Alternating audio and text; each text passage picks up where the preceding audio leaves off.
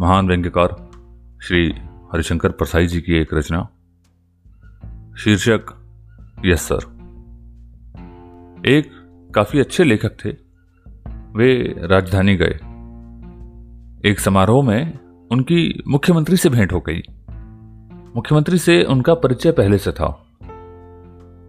मुख्यमंत्री ने उनसे कहा, आप मज़े में तो हैं, कोई कष्ट तो नहीं है? लेखक ने कह दिया, कष्ट बहुत मामूली है। मकान का कष्ट। अच्छा सा मकान मिल जाए तो कुछ ढंग से लिखना पढ़ना हो।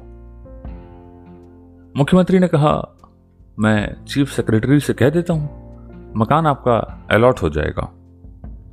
मुख्यमंत्री ने चीफ सेक्रेटरी से कह दिया कि अमुक लेखक को मकान अलॉट कर दूँ। चीफ सेक्रेटरी ने कहा, यस, सर। चीफ सेक्रेटरी ने कमिश्नर से कह दिया। कमिश्नर ने कहा, यस, सर। कमिश्नर ने कलेक्टर से कहा, अमुक लेखक को मकान अलॉट कर दो। कलेक्टर ने कहा, यस, सर। कलेक्टर ने रेंट कंट्रोलर से कह दिया। उसने कहा, यस, सर।